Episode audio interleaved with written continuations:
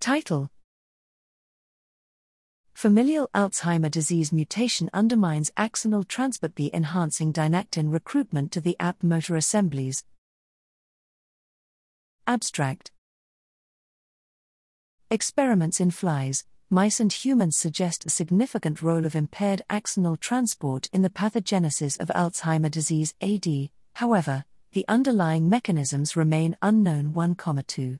We report that the Swedish familial AD, FAD, mutation perturbs fast anterograde axonal transport of the amyloid precursor protein, APP, by altering directionality of its movement.